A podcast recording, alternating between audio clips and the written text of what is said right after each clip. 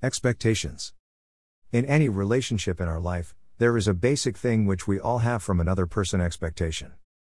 We expect quite a few things from people. We expect them to be in a certain way, to act in a certain manner, to do certain things, to not do certain other things, to listen to your untold words, to understand your inner emotions and feelings. By doing this, we are setting off on a path that will lead to disappointment for everyone, especially yourself. Expectations are the root cause of all emotional hurts. We fail to consider the fact that the other person is a distinct individual with a different thought process and his actions and words are a result of his life experiences. By acknowledging this difference in another individual, we move closer to accepting them as they are, the choices they make and their actions and behaviors. This results in a reduced degree of frustration and a greater sense of happiness. Stress. Stress is that gap between our expectations and the reality. The more the gap, the more is the stress. The lesser the gap, the better the acceptance of things for us. Acceptance.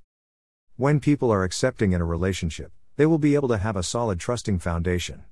Things will become so much easier and happier with the acceptance from both partners. It is so difficult for us to accept that it is what it is. Most of us behave in such a way that what we do or feel is right, and all others need to change as per your, supposedly, right way.